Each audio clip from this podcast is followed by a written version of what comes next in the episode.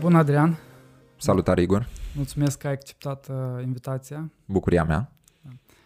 Uh, din ce am discutat cu tine, știu că ți-ai făcut studiile în Statele Unite, ai studiat uh, greacă și latină. Domenii de mare viitor. Da. Ai revenit în România și ai lucrat în uh, domeniul uh, IT support. Da. Uh, după o perioadă ai lucrat, ai, ai intrat în domeniul trainingului Mhm. și ți-ai dat seama că uh, nu vezi o legătură între informație și comportamentele oamenilor cărora le transmiteai această informație. Așa că a apărut o prietenă care ți-a spus despre NLP, Mhm. ți-a strânit curiozitatea și în ultimii șapte ani ești implicat în acest uh, domeniu. Uh, Ce înseamnă NLP? Bun.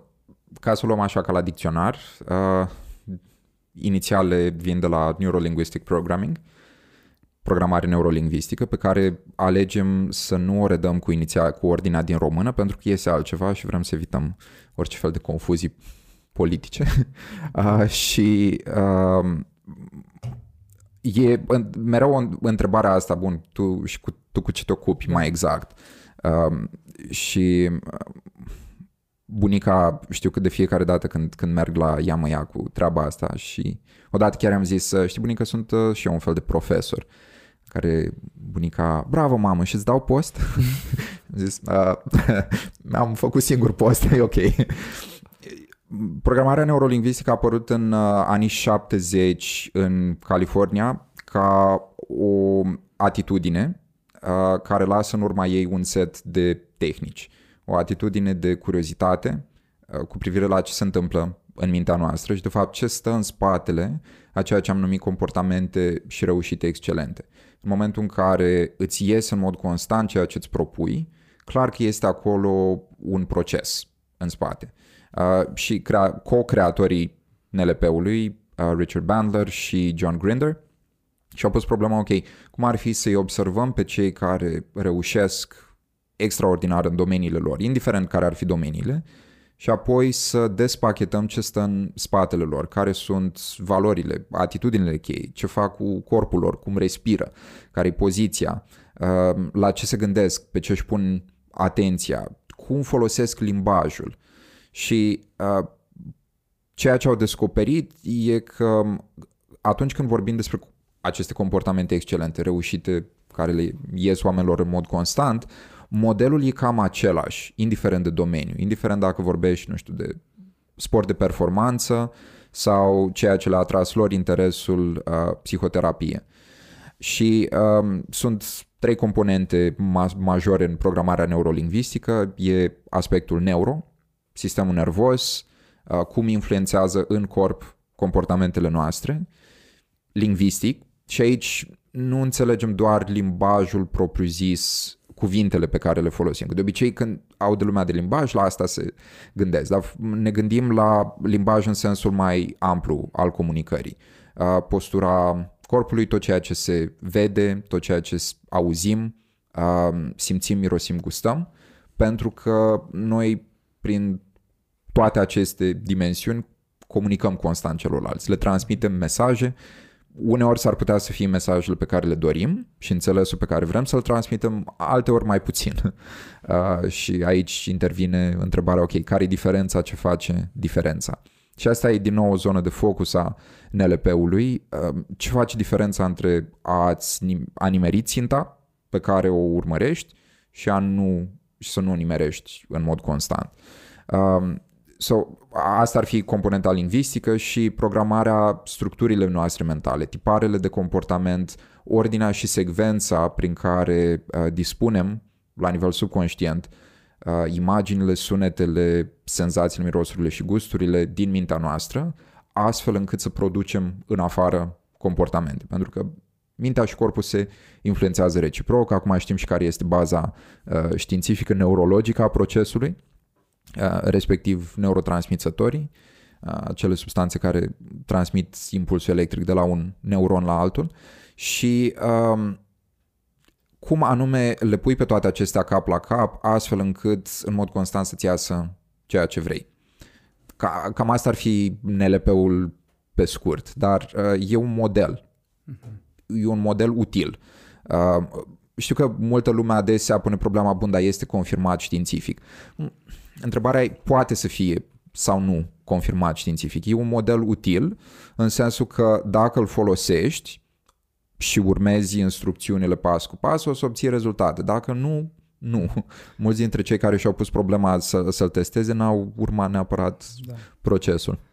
Da, mi-ai, mi ridicat mingea la fileu pentru că voiam să, voiam să intrăm și în subiectul ăsta al scepticismului față de NLP. Uh, uite, eu l-am, după ce l-am citit pe Nassim Taleb, care e un adept al empirismului uh-huh. și vine cu o atitudine mai sceptică uh, față de tot ce vine din mediul academic, da? din mediul științific.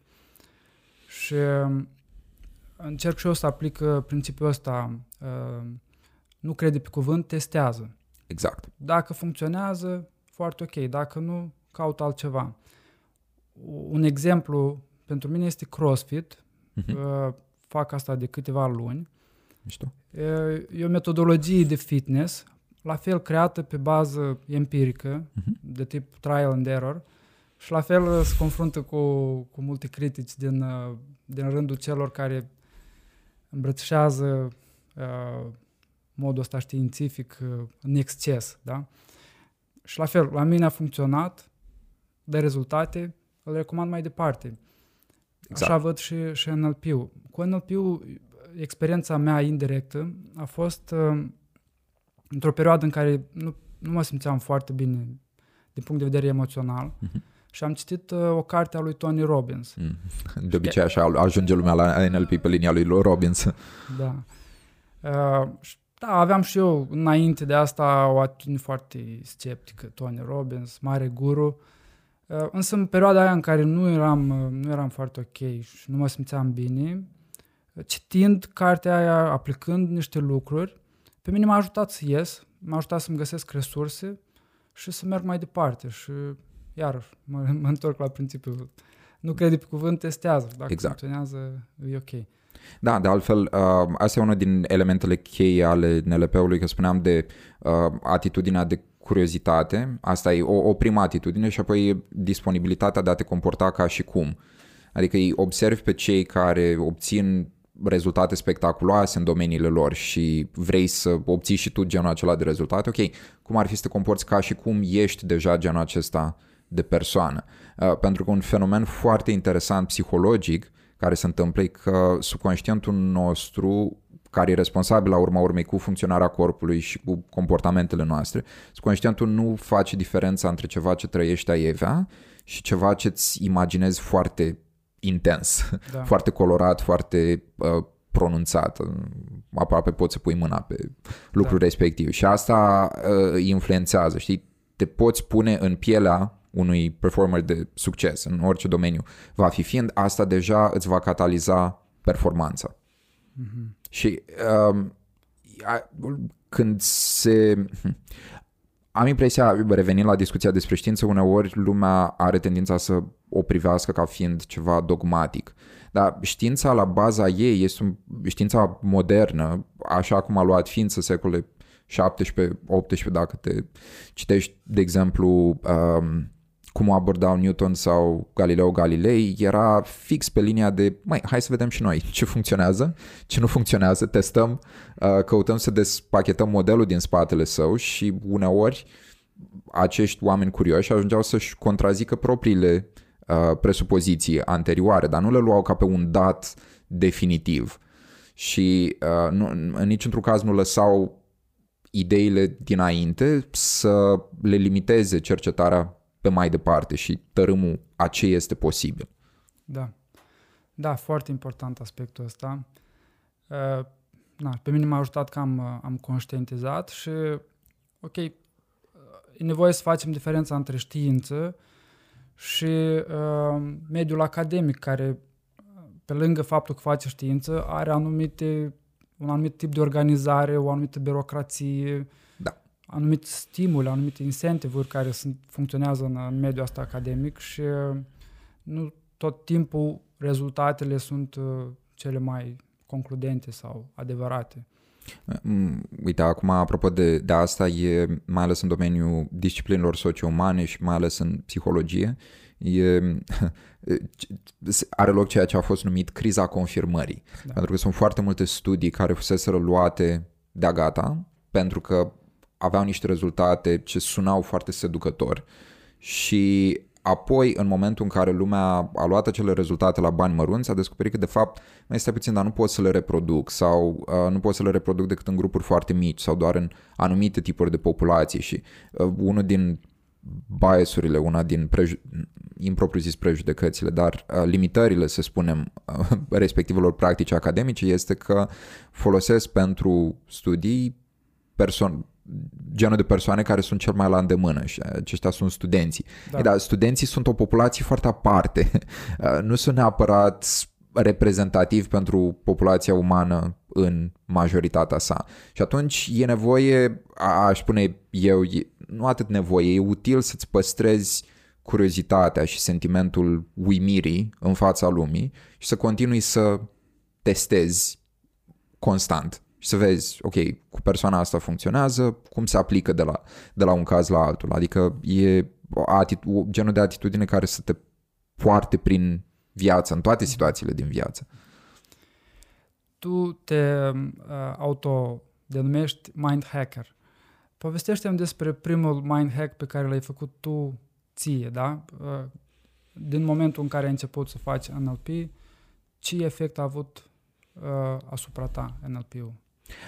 Cred că una dintre cele mai intense momente de care am avut parte a fost fix la cursul de, de practitioner acum șapte ani, aprilie 2014, în care am avut experiența unor uh, tehnici cu care și lucrez acum, se numesc Timeline Therapy, a fost creată de uh, Ted James, fondatorul ramurii de NLP în care m-am uh, format și uh, sunt tehnici de eliberare a emoțiilor negative din trecut, genul de bagaj emoțional pe care îl purtăm după noi și apoi se declanșează în cele mai nepotrivite momente și ne gândim, a, frate, dar de ce m-a apucat panica sau de ce, m-a apuc, de ce m-am ieșit din pepeni în situația respectivă, că la urmă urme nu era mare lucru. Ei, sunt fix situații similare acumulate și până nu învățăm ce avem de învățat de acolo, nu o să ne educăm mintea subconștientă să răspundă diferit la același gen de situații și uh, pentru mine cel mai intens moment și unul dintre primele care spun fără niciun fel de exagerare că mi-a deschis o nouă lume, a fost eliberarea fricii. Nici nu eram conștient de cât de multă mă scăldam în frică ca peștele în apă. Mhm. Chiar am avut la cursul de practice un uh, coleg, instructor de arte marțiale, și foarte atent la postură și altele asemenea și uh, spunea despre, despre mine, spune, când te-am văzut în prima zi la curs, am zis, Doamne, în viața mea n-am mai văzut un om așa de țapăn. și aia era toată frica acumulată, dar de care nu eram conștient și în momentul în care am simțit că se, se duce pentru... a fost ca și cum a pocnit ceva în corp.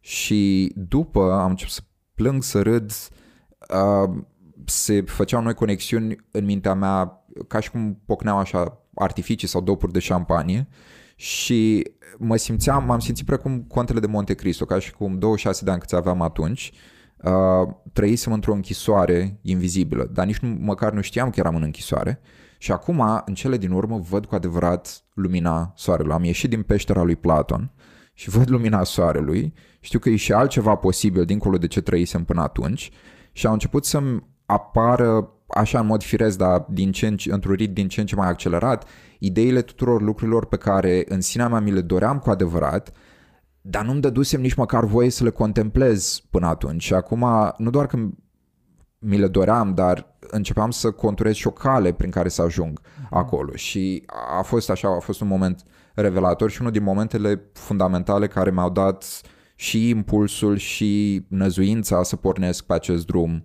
pe cont propriu în cele din urmă și să dau asta mai departe și altora.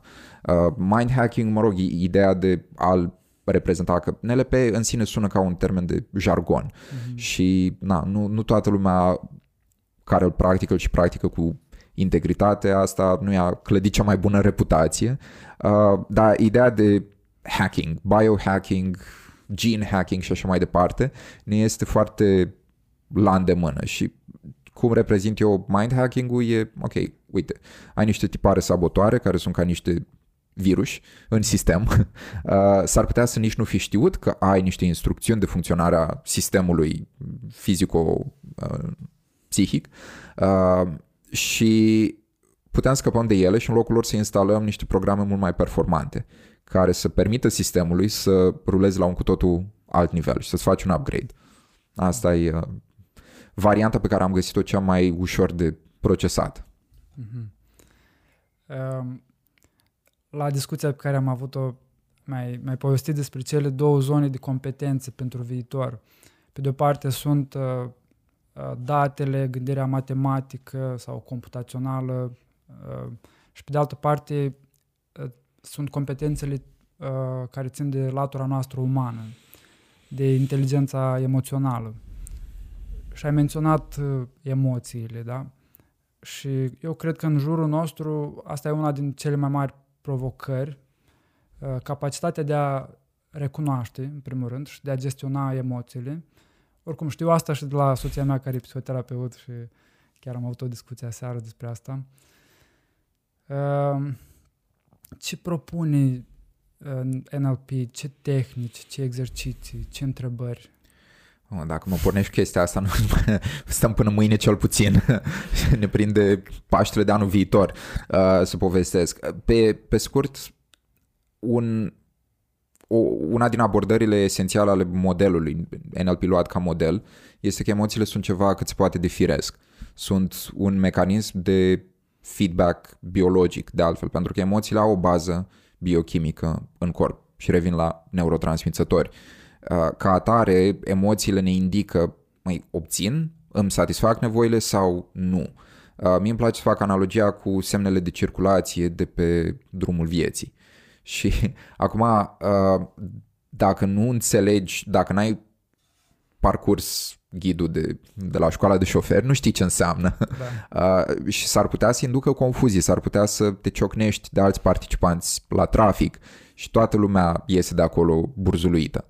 În schimb, uh, odată ce începi să le recunoști, o să le iei ca atare. A, ok, drum cu prioritate, merg tot așa, să zicem bucuria mm-hmm. ca emoții, sau uh, cedează trecerea. A, ok, bun, mă asigur și abia apoi merg mai departe. Ce tinde să facă lumea, și asta pentru că narativa, să spunem, dominantă în societate, uh, încă, e că emoțiile sunt ceva nasol, urât, care uh, îți afectează capacitatea de a lua decizii, îți afectează rațiunea și ca atare e bine să le înnăbuși undeva. Problema e că în momentul în care le înnăbuși, deopotrivă, în primul rând că nu poți să le năbuși selectiv, doar pe cele neplăcute. Le năbuși la pachet. E ca și cum nu doar că te uiți la semne de circulație, dar începi să faci colecții de semne de circulație în portbagaj. Și destul de curând mașina aia nu o să mai meargă nicăieri. Așadar, ar fi, ar fi bine să golești din când în când sacul uh, cu pricina. Le observi, îți dai seama ce îți transmit, mergi mai departe și de la acest uh, parcurs, de la aceste principii pornesc tehnicile din okay. programarea neurolingvistică. Și tehnicile au legătură, uh, mă rog, în funcție de, și de tipul de stări sau mecanismul prin care ajungem în acele stări nepotrivite, uh, contextul respectiv pot să fie, uh, pot să lucreze la nivel de limbaj și pornind de la limbaj să ajungem la ce se întâmplă pe fundalul minții, pot să pornească de la imaginile, sunetele, senzațiile pe care le avem și apoi schimbând caracteristicile uh-huh. acelor imagini, sunete, senzații, uh, să schimbi starea emoțională și comportamentele și na, un exemplu la, la îndemână e, uite, dacă ar fi unul dintre telespectatorii noștri să-și amintească un moment în care s-a simțit complet motivat. Da. Și apoi să observe ce imagine au în minte și să ia imaginea aceea și să o facă, să o ducă așa la un kilometru, să o facă mică, mică și întunecată. Mm-hmm. Cum se simte? Îmi pare că a scăzut complet starea de motivație. Da. Acum, dar dacă ar fi să iei imaginea respectivă și să o aduci înapoi așa cu viteza luminii și să o faci să explodeze mare și luminoasă pe ecranul minții, bum, ești în forță de plină, cum zice maestru Dani Mocanu, forță, forță, forță și gata să treci la treabă. Uh, Așadar, astea sunt genul de hackuri. Da. Când nu știi neapărat ce se întâmplă, sau mai, mai bine zis de ce se întâmplă ce se întâmplă pe fundalul minții, uh, e așa un amalgam, dar în momentul în care știi codul sursă, știi cum să lucrezi la codul sursă, uh, o să schimbi și cum performează ansamblul a ceea ce suntem. Un, uh, un exemplu pe care mi l-ai dat uh, atunci când ne-am văzut uh, cu- ține de uh, o amintire din copilărie, Mhm. când vorbeai pe scenă Mm. Și ai identificat și o senzație, un sentiment de bucurie sau satisfacție și asta cumva ți-a dat o, o încredere că e ceva ce vrei să faci mai mult, e Da. ceva important, vorbit în public și ți-a confirmat uh, plăcerea și dorința de a face training. Da, e uh, una, una din procesele cu care lucrez și pe care le-am uh, am învățat de la altul dintre mentorii mei, David Shepard, uh, a, e despre descoperirea misiunii personale și îmi place să mă gândesc la misiunea personală ca la un fir auriu care trece prin labirintul vieții noastre și uneori ne împiedicăm de acest fir și astea sunt momentele în care simțim o bucurie, o satisfacție unică și foarte, foarte intensă legată de ceea ce facem și circunstanțele în care facem acel lucru. Și uh, cel mai adesea lumea, ok, bun, trece mai departe pentru că na, s-au împiedicat din greșeală de, de acele momente, nu știau neapărat ce făceau. Dar dacă ar fi să privești în urmă o serie de astfel de momente, începi să intuiești tiparul, adică firul devine tot mai luminos și iese la, la suprafață și poți să, să-ți dai seama de ce anume le leagă. Iar pentru mine unul din aceste momente, așa cum spuneai și cum ți-am povestit când am văzut anterior, a fost, uh, aveam patru ani, eram pe scena Casă de Cultură din Roman și așa cu un costum popular de două ori cât mine, prin care mă târiam, am uh, uh, declamat la cireșe de crangă. Și am simțit o, o bucurie aparte, nu neapărat în momentul, după ce am câștigat, am câștigat premiul întâi pentru cel mai bun povestitor atunci, dar uh, și făcând tot procesul respectiv și uitându-mă în urmă mi-am dat seama că luminile erau atât de intense încât nu vedeam publicul. Așadar era ca și cum eram singur pe scenă și îmi spuneam poezia, mă rog, proza. Uh, și uh, în momentul respectiv, pe fundalul acelei emoții foarte... A, și bunica mi-a cumpărat o înghețată cu lămâie, care a rămas preferata mea până în ziua de azi. Uh, pe, fu- pe fundalul acelei trăiri foarte puternic pozitive am luat decizia, îmi dau seama că asta mi se potrivește și asta am tot făcut în diferite forme. Dezbateri publice, discursuri pregătite, până când am ajuns la forma cristalizată de training în fața publicului uh, din prezent. Acum, ce se poate întâmpla reversul este că în situații în care lumea resimte emoții neplăcute, nepotrivite, să ia decizii la pol opus, de genul nu sunt în stare de nimic sau uh, am, și dau exemple din ce am întâlnit cu clienții mei. Sunt un rateu, sunt inamicul numărul 1 uh, și așa mai departe. Și la fel îți influențează apoi pentru că noi avem o nevoie foarte profundă să, ne, să fim în acord cu noi înșine. Acum, dacă pe fundalul minții tale rulează ceva aiurea despre tine, un, o noțiune a identității complet deplasată, negativ, uh, din nevoia de a fi în acord cu tine însuți, o să, o să te tot duci în situații în care să-ți bifezi acea convingere și nu o să fie ok. Uh, și o să te întreb, bă, dar de ce tot ajung în situația respectivă? Acum, partea bună este că, la fel, putem să descoperim firul care le unește și putem să-l tăiem la nivel subconștient și să schimbăm povestea. Uh, Ai spus asta, ai spus că uh, vrem să fim în acord cu, cu cine suntem, Cine credem că suntem. cine credem că suntem. Ideal ar fi să fim în acord cu cine suntem. Sau spre asta tindem. Și o lecție pe care am învățat-o abia în ultimul timp pentru mine a fost să ascult mai mult de, de intuiția mea. Mm. Um, pentru că de multe ori aveam impresia că am un proces rațional atunci când trebuie să iau o decizie, dar de fapt era o raționalizare care avea în, da, și avea în spate o frică, nu știu, frica de eșec, de exemplu. Da. Care uh, doar pare un, un proces rațional, dar de fapt da. e pur și simplu o, o justificare ulterioară. Și uh, uh, am cel puțin două decizii pe care le-am, uh, pe care le-am luat în ultimii ani și uh, am ținut cont de intuiții, de prima intuiție și sau mi-a confirmat faptul că am ales bine pentru că după asta am fost mult mai am fost foarte mulțumit cu, cu ceea ce am ales, chiar dacă ulterior, chiar dacă atunci când uh, luam decizia au apărut și niște factori raționali împotriva primei intuiții. Uh, și să ai încredere, să, să știi să, să, să-ți asculți intuiția, dar fără a o da în gândire magică și mm-hmm. în uh, alte filtre de frici și convingeri, e un lucru compl- greu. Nu, nu e un lucru simplu mm. și un lucru care trebuie antrenat. Cum vezi tu uh, procesul ăsta de uh, antrenare a intuiției? Când e bine să ascultăm, când nu, poate...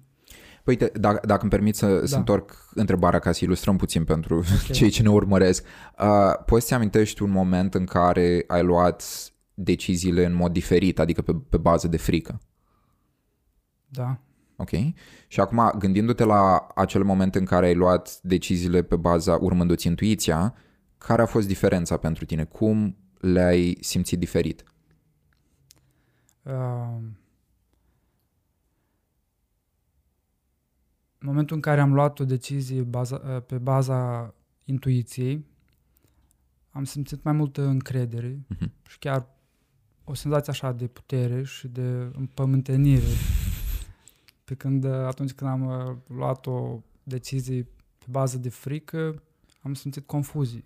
Right. Deși teoretic trebuia să fie clară direcția, foarte rapid a, a revenit confuzia. Yep. Da, și mulțumesc de, de împărtășire pentru că e uh, ceea ce, nu știu, pentru mine e esența mesajului pe care caut să-l transmit, uh, ceea ce mi îmi place să numesc discernământ emoțional și revin la ce vorbeam de, mai devreme despre emoții ca instrument de feedback biologic, că de asta au apărut. Uh, strict rațional, noi n-am putea să luăm nicio decizie pentru că n-am avea suficiente instrumente. Rațiunea e un instrument, nu, uh, da, depinde ce pui în acel instrument. Și, nu știu, îți dau primul exemplu care mi-a venit în minte, o mașină de tocat carne. Ea poate să funcționeze grozav, dar dacă nu pui și carne în ea, nu o să obții nu știu, cârnații, poate, mici, mici. depinde de preferințe. Uh, scuze pentru cei care ne urmăresc sunt vegetariani, vegani. A fost primul exemplu care mi-a venit în minte. Uh, dar ce, ce vreau să zic e că, um, și știi că ți-a, ți mai povestit asta, e un exemplu din filozofia medievală, măgarului Buridan. Buridan, acest filozof scolastic care a căutat să um, extrag esența dificultății de a alege pe baze pur raționale. Uh, spunea, ok, ai, ai un măgar între două banițe de fân care arată exact la fel la aceeași distanță, exact la fel de mult fân, pe linie strict rațională n-are cum să se hotărească între cele două și o să moară de foame. Uh, pe când în situații reale, evident că s-ar duce spre oricare dintre, dintre ele. Și exact așa funcționează și uh, rațiunea noastră. Ea procesează conținut emoțional, uh, ceea ce feedback-ul pe care o primește la emoții. Îmi place să mă gândesc la emoții ca la serviciul nostru secret uh, și asta e vocea intuiției. Sunt rapoartele uh, serviciului de informații care ne spun ok, ce se întâmplă în lume, desigur într-o formă condensată. Uh, uneori lumea confundă emoțiile negative, vehemente, dureroase cu intuiția. Diferența e că intuiția o să fie mereu calmă, uh, constantă, foarte mhm. liniștită și e, un, e ca un râu care curge mereu la același debit. Uh, pe când emoțiile negative vin tumultoase, așa ca o cascadă. și a, a învăța să le recunoști, să, să le dai atenție și să le recunoști, e un element esențial pentru că îți va spune ok în ce direcție e ok să mă îndrept. Atenția noastră rațională conștientă este foarte limitată, nu putem să ne gândim la mai mult de 9 lucruri deodată. Mintea conștientă funcționează pe baza cortexului frontal care procesează undeva la 40 de impulsuri nervoase pe secundă. Ceea ce m, e așa și așa. Mintea subconștientă funcționează pe restul pe baza restului creierului, al sistemului nervos și chiar al corpului, putem să spunem, și procesează milioane de lucruri dintr-o dată. 40 de milioane de impulsuri nervoase pe secundă. Așadar, raportul pe care ni-l predă pe baza intuiției este mult mai cuprinzător, chiar dacă nu este articulat verbal. Pentru că na, limbajul ține mai mult de mintea conștientă. Uh-huh. Așadar, merită să, merită să recunoști ce-ți spune mintea subconștientă și uh, foarte, foarte mulți oameni de succes, în, mai ales în afaceri, au spus că printre cele mai importante decizii pe care le-au luat, le-au luat pe baza unui ceea ce au numit gut feeling. Mm-hmm. Intuiția, am spune, vocea intuiției. Uh, nu aveau neapărat date în acel sens, Um, date concrete, matematice care să le probeze, pentru că era tocmai un teritoriu neacoperit încă, dar uh, a, cumva au simțit că asta, asta merită. Uite, ma, foarte aproape de noi, uh, Alexandru Holikov povestea că toate deciziile pe care le-a luat cu uh, Ascendio, ad, ad, ad Servio, ad, ad Servio, scuze, uh, l-a, l-a făcut pe baza intuiției și în cele din urmă i s-au confirmat. Da, în antreprenoriat e deschis drumuri, ești un deschizător de drumuri. Una e să iei decizia într-o corporație unde ai foarte multe resurse, foarte multe date și clar poți să aplici un model matematic pur rațional. Și alta e să iei o decizie când ești antreprenor. Și aici am învățat eu despre o, o distinție între decizie și alegere. Uh-huh. Uh, decizia care uh, ia în considerare mai mult trecutul, uh-huh. alegerea ține de prezent și viitor și practic un angajament. Vreau să fac asta pentru că vreau să o fac, pentru că așa simt și vreau să o fac. Și îți uh, creionez direcția. Decizia de multe ori pură raționalizare, da? cum, cum da. a fost și la mine când am, am luat-o, am cumpărat casa și unul din uh, uh, argumentele raționale care mi se păreau mie atunci la moment a fost că e un preț prea mare.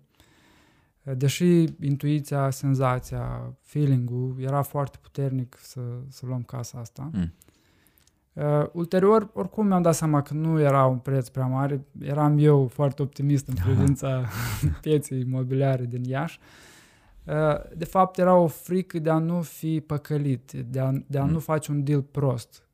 Asta era, pentru mine era important să fie un deal bun, în care eu să câștig și e o chestie presetată în mine și eu am îmbrăcat-o sub forma unui argument rațional, dar nu era deloc așa.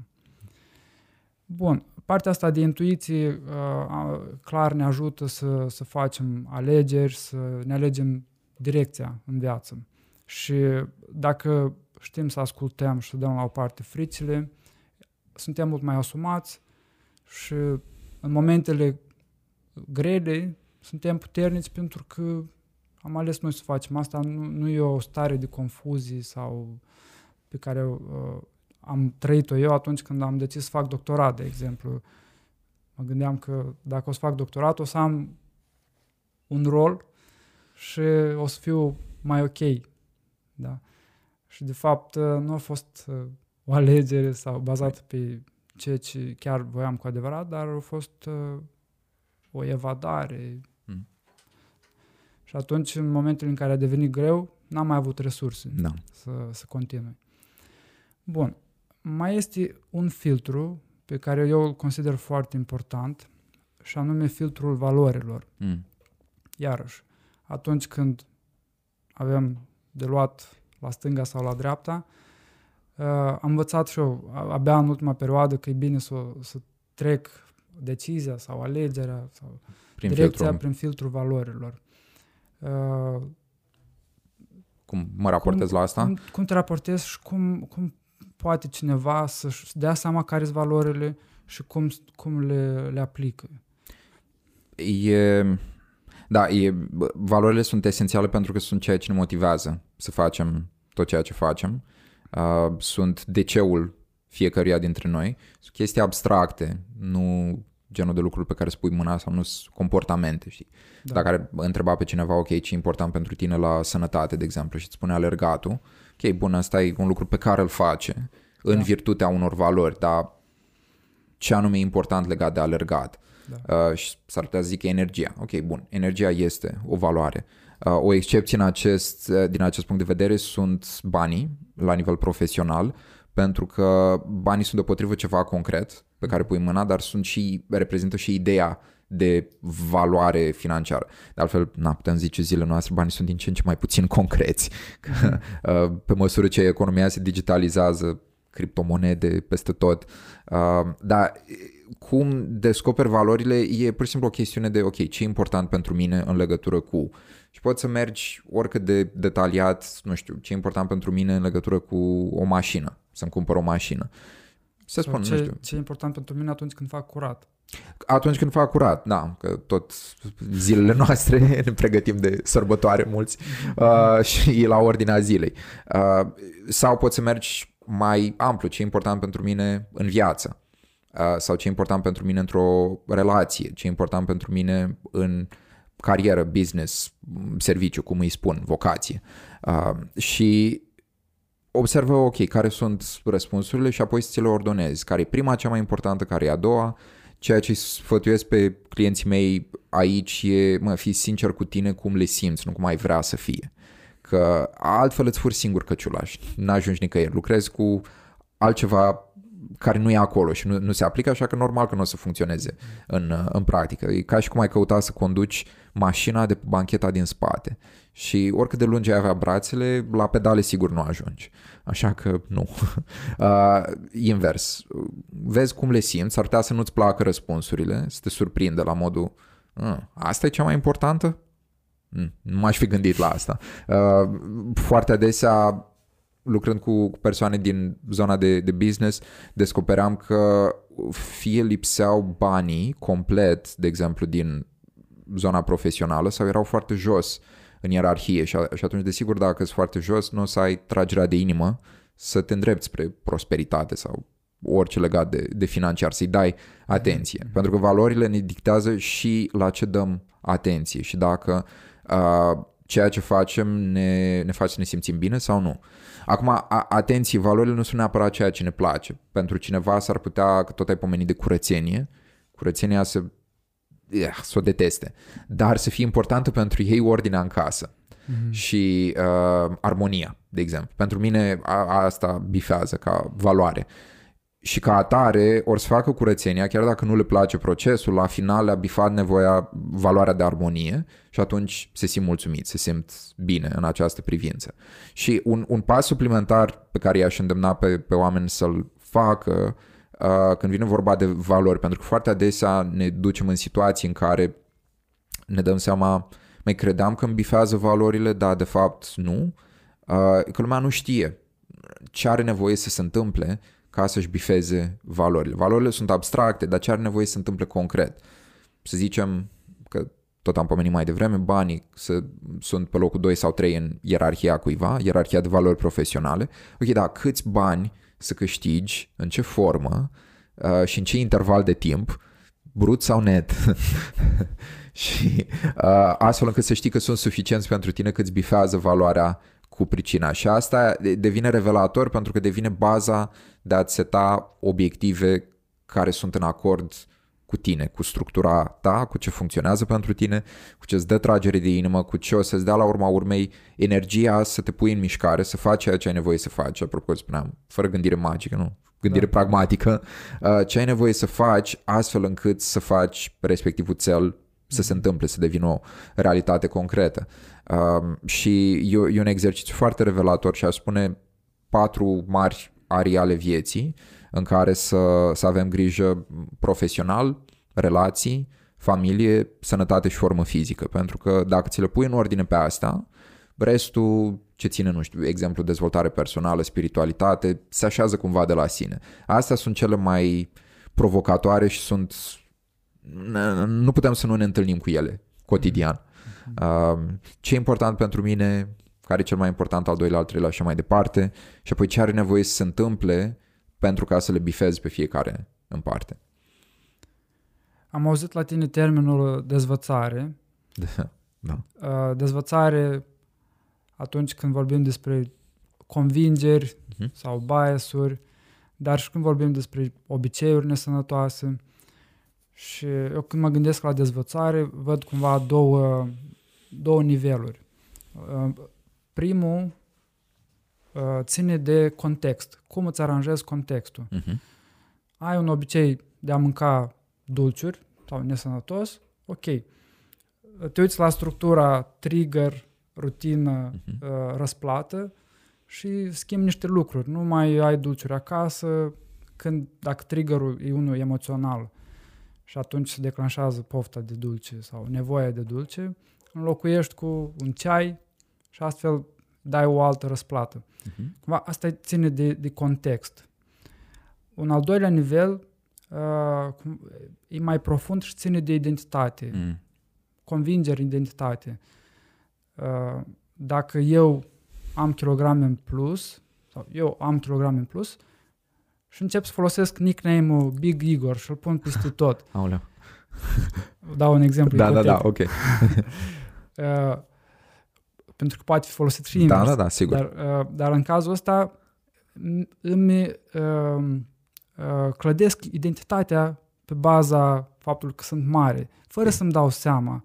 Ușor, ușor face parte de, din identitatea mea și atunci dacă mă duc la primul nivel și încerc doar contextual să rezolv cu obiceiul ăsta nesănătos, nu reușesc pentru că ține de ceva mai profund.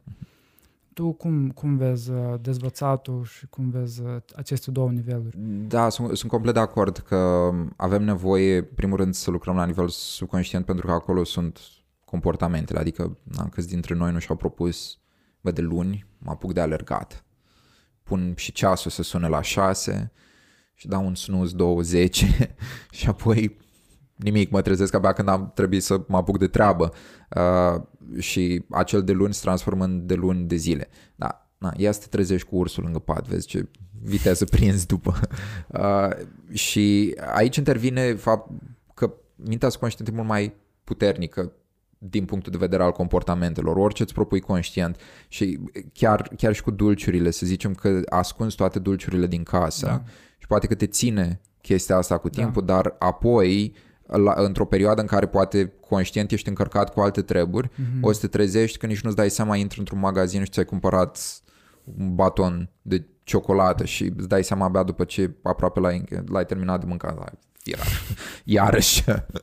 uh, și da, e că subconștientul e atâta timp cât are niște făgașe trasate pe o anumită linie, la modul comportamentul X bifează nevoia sau valoarea Y, uh, o să tot ruleze mecanismul respectiv până când descoperi exact care e procesul, care e mhm. tiparul mm-hmm. ce stă în spate și întrerupi comportamentul sau îl redirecționezi na, asta, asta fac în bună măsură cu cei cu care lucrez, fie în grupuri sau uh, individual, descoperim, ok, care e tiparul uh-huh. uh, și cum altfel poți să bifezi aceeași nevoie, dar într-un mod complet benefic pentru tine și apoi lucrăm prin tehnici specifice, ce povesteam mai devreme la nivel subconștient, ca să restructurăm. Acum, uh, de obicei lumea, când vine vorba de obiceiuri, tinde să gândească, sau, mă rog, orice comportament al nostru, mai schimbarea nu-i ușoară, pentru că mi-a luat nu știu câți ani să mă schimb până când nu mi-a mai venit deloc poftă de dulciuri. Da. Uh, well, ce nu-i ușor este să ajungi la punctul în care ești dispus să faci schimbarea. Da. Dar schimbarea în sine se produce într-o fracțiune de secundă. Când ai motivația suficient de puternică, e analogia pe care îmi place să o fac e cu șinele de tren. Nu contează de câte ori a trecut trenul într-o anumită direcție, macazul se schimbă într-un interval foarte scurt și apoi va trece într-o cu totul altă direcție. Uh, și poți să stai, na, po- poți să te gândești că, na, dacă o să fac trenul să mute șinele așa câte o fracțiune, câte un centimetru, uh, nu, nu, nu așa merge. Uh, e mult mai simplu să înveți cum să operezi macazul. Uh, ce funcționează în schimb pentru a-ți întări nou sentiment de identitate, că vorbeai despre identitate, este, ok, bun, ai făcut schimbarea și apoi, și a, asta fac cu cei cu care lucrez, le dau sarcină în direcția respectivă. Înainte credeai despre tine că, și, din nou, exemplu real, sunt o lepră, acum cred despre mine că sunt energic. Și, bun, ok, în virtutea noii convingeri și ca să, ca să o întărim, apucă-te de sport, care va fi fiind sportul care, care îți convine. Și asta e o, o chestiune. Pentru mine, de exemplu, sportul care am descoperit că îmi vine cel mai firesc și de care pot să mă țin fără nicio problemă, fără să simt că mă biciuiesc sau ceva de genul, e, e notul. Notul merge de minune, pot să stau cu orele în bazin și resimt oboseala abia uh, la ieșire, dar uh, altfel e ceea ce îmi, ce îmi convine de minune. Și eu plăcere intrinsecă în, uh, în procesul cu, cu pricina. Uh, și la fel, mă rog, o, o adendă când vine vorba de comportamente și impactul pe care l-au asupra noastră, e unul din uh, elementele poate neobișnuite în LP este că nu considerăm niciun comportament în sine rău sau bun. E doar o chestiune de context. În anumite contexte uh, s-ar putea ca acel comportament să fie, de exemplu, zicem, un copil. Mm-hmm. Dacă e încăpățânat, părinții se gândesc, a, vai de mine, nu ascultă de nimeni. Da, și în același timp vrei să aibă acea capacitate când o să fie adult și o să asculte doar de, de sine și de busola morală internă și nu o să asculte neapărat de mediul înconjurător. În celălalt context e un comportament util. Așadar, am zice că vrem să clădim o to- tolbă de comportamente cât mai vastă, cât mai bogată, și să clădim, și revin la discernământul emoțional, mm-hmm. care să-ți permită să scoți cât un comportament sau altul în funcție de, de context. Cu unii clienți merge cel mai bine o abordare soft, cu alți clienți nevoie să-i zgâlți puțin, să-i spun, frate, dacă nu faci schimbarea asta acum, o să fie nașpa de tot. și acum e, e pe barba ta nu a mea, a ta. Dacă, n-am, n-am ce să-ți fac, dar e ceea ce funcționează pentru ei și revenim la experimentare. De la o persoană la alta lucrurile se schimbă semnificativ, tocmai în funcție de valorile lor, în funcție de tiparele lor cognitive și așa mai departe. Mhm. Da, interesant, uh, super interesant. Și ai menționat tu că dacă vine ursul, uh, se declanșează niște resurse pe care nici nu știai că, nici nu știai că le ai. Da. Și practic noi avem resursele, mintea e cea care ne limitează, barierele, uh, fie le punem sau fie le, le-am construit noi atunci când eram mici și, și am rămas cu ele, că am învățat într-un moment în care nu eram echipați cu discernământ da. și emoțional, dar în general cu discernământ, să luăm decizii. Și am învățat niște lucruri pe care continuăm să le aplicăm și la Fără o, să ne dăm seama, nu. Atunci când suntem maturi, da, fără să ne dăm seama. Uh, și mai sunt și barierele uh, și influențele culturale sau din societate.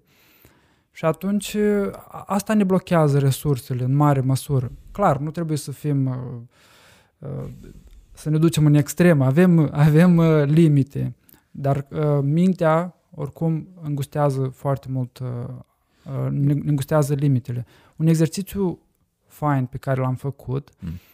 pentru a-mi da seama uh, de misiunea mea, care, care e misiunea mea sau care vreau eu să fie misiunea mea, misiunea mea, uh, era un exercițiu prin care îmi imaginam că m-a luat uh, Elon Musk, m-a plantat pe Marte și a spus, sigur, planeta asta tu te ocupi, o construiești exact cum vrei tu faci exact ce vrei tu, noi o să aducem oameni, dar tu te ocupi de organizarea planetei.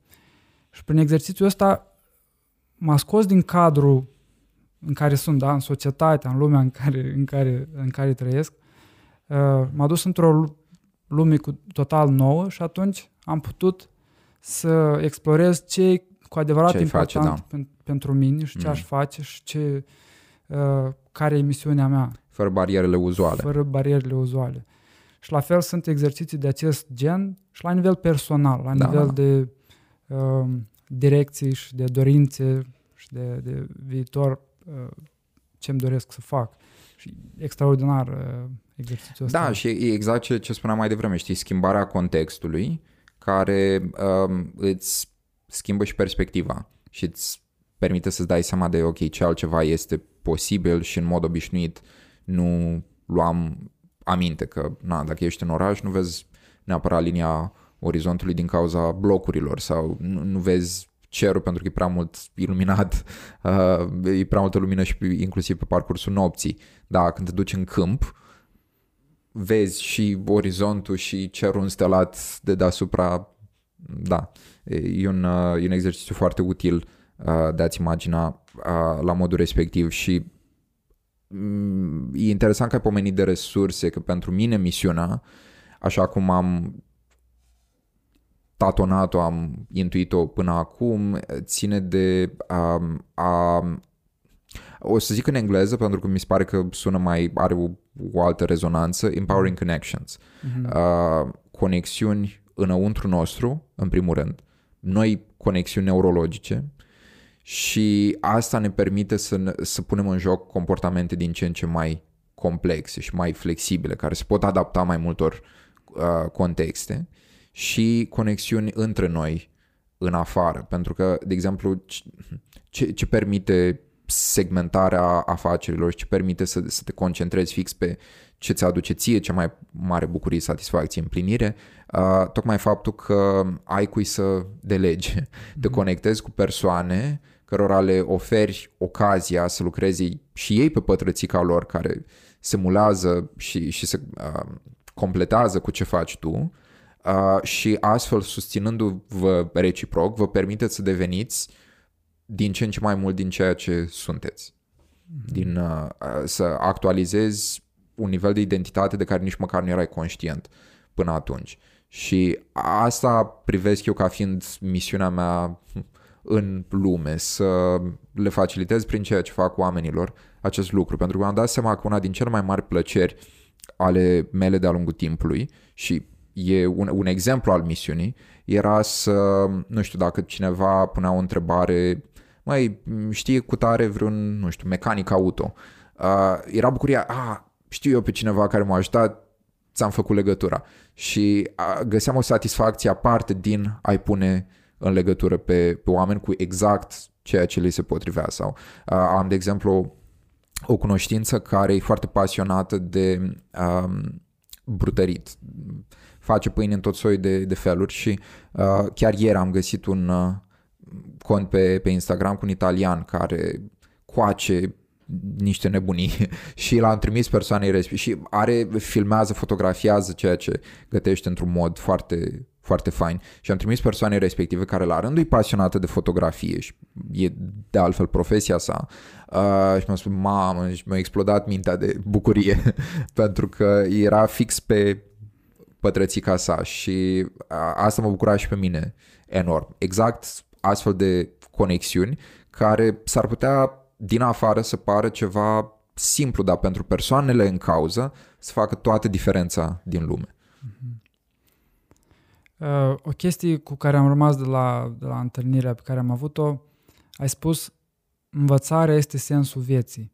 Mm. Da. Uh, nu am uh, apucat să vorbim foarte mult despre asta și aș vrea să-mi spui ce, ce înțelegi prin asta. Aș spune, învățarea este sensul vieții în, la modul cel mai literal și biologic, pentru că după asta tânjește corpul nostru. Uh, era, era un mim simpatic la un moment dat cu o moleculă de uh, serotonină, cu o fățucă drăg- drăgălașă și o moleculă de dopamină. Și spunea, tehnic vorbind, astea sunt singurele două lucruri care îți plac. pentru că asta ne provoacă ceea ce nu îmi plăcere în corp. Uh, și nimic nu declanșează un flux mai mare de dopamină fizic decât să faci noi conexiuni uh, neurologice. Ceea ce indică un bias poate biologic care poate ne-a, ne-a și ajutat ca specie să ne dezvoltăm, uh, această căutare de noi conexiuni neurologice pe care nu o capeți decât în momentul în care explorezi lucruri noi, înveți lucruri noi, capeți deprinderi noi, comportamente, um, îți urmezi curiozitatea și cauți mereu ceva mai mult, ceea ce îți dă acel boost de, de dopamină. Uh, de altfel, este un experiment celebru din anii 70 în uh, Suaș și care a fost replicat. Este unul din acele experimente care au, au fost replicate cu succes cu șobolani. Uh, în momentul în care șobolanii erau puși într-un mediu cât se poate de lipsit de preocupări, o, o cușcă goală, pur și simplu, cu pereți albi și aveau o sticlă cu sticluță cu apă și o sticluță cu apă cu cocaină.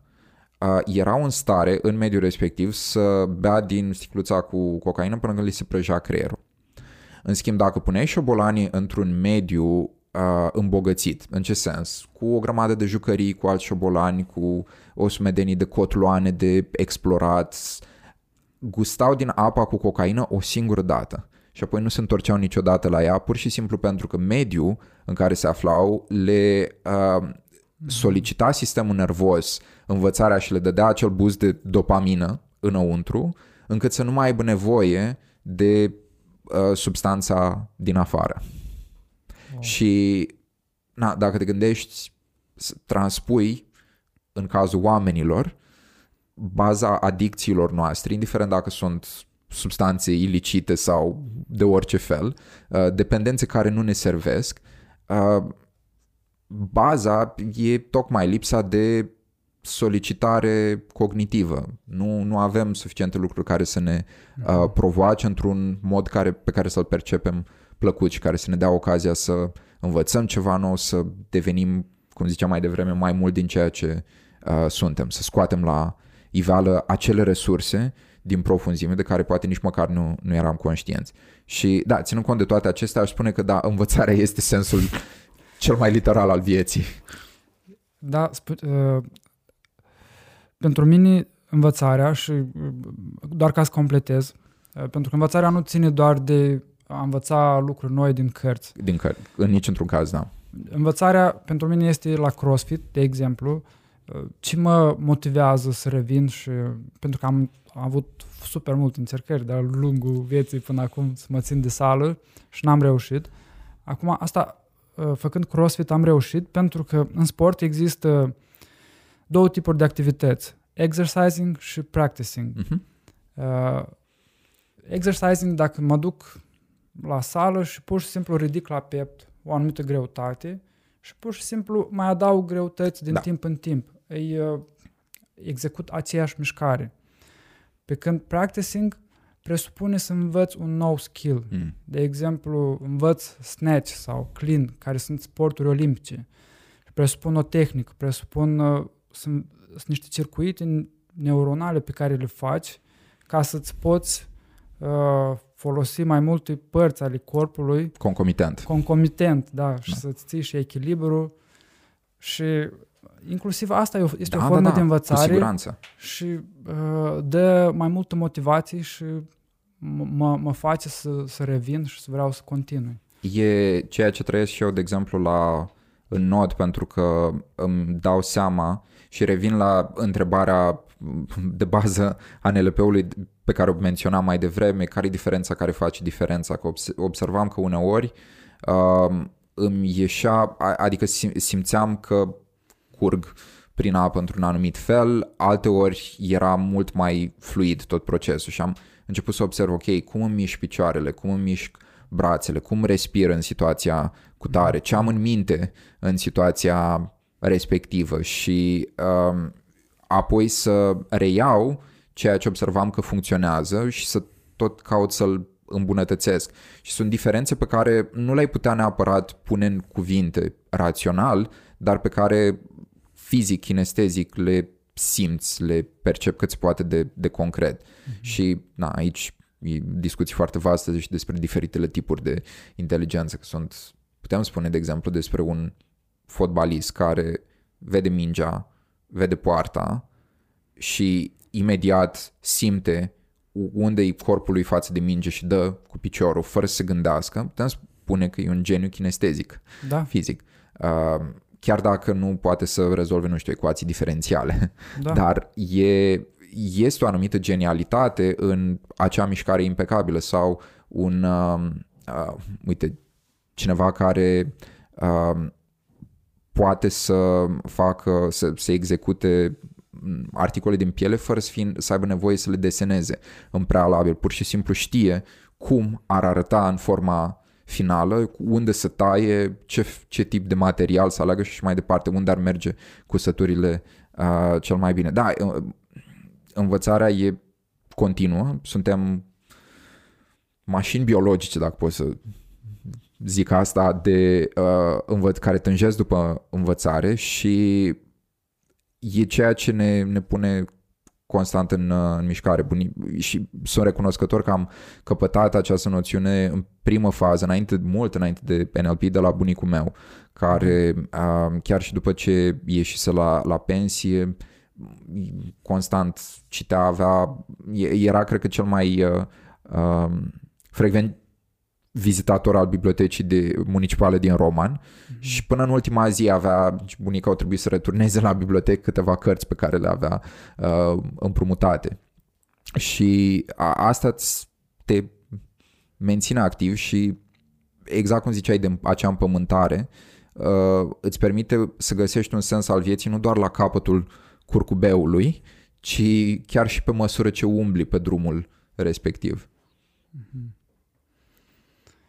Uh, Adrian, dacă ar fi să alegi o întrebare de reflexie pe care cei care ne urmăresc să-și o pună și să-i ajute să se schimbe în bine sau să obțină ceea ce vor, care ar fi aceea? O să merg pe prima chestie, apropo de vocea intuiției, care mi-a venit în minte și o, uh, e o întrebare aparent simplă, neașteptat de revelatoare, pentru că pune în cascadă apoi, pune în joc în cascadă o sumedenie de alte întrebări. Ce vă place cel mai mult la voi înșivă? Mm-hmm. Și presupune în primul rând să găsești ceva care, care îți place, pentru că foarte mulți dintre noi nu ne dăm seama, dar noi în sinea noastră vorbim cu noi mult mai urât decât ne-am permite să vorbim unei alte persoane, fi, indiferent dacă e apropiată sau un străin. Și uh, suntem proprii tartori din acest punct de vedere. La momentul în care începi să te concentrezi pe ce îți place la tine însuți, însăți, uh, și să le privești ca pe, nu știu, niște bogății din grădina ta, o să vrei să le cultivi, să le valorifici mai departe. Iar, uh, na, asta pune în joc tot procesul învățării și satisfacția pe care o extragi. Bună întrebare, uh, mai pus și pe mine pe gânduri. O să reflectez și eu la asta. Unde te pot găsi cei care vor să afle mai multe despre tine? Facebook, LinkedIn, Instagram, Adrian Munteanu, mă rog, Instagram, mindha underscore king. Uh, și de asemenea pagina Mindgrasp pe Facebook, site-ul în construcție, va apărea curând, mindgrasp.co nu com, co. uh, și da, nu aveți cum să nu dați de mine eu să la cu zâmbetul radios și cu hohotele la purtător. Mulțumesc foarte mult! Bucuria mea m-a făcut deosebită plăcere și la mai mare.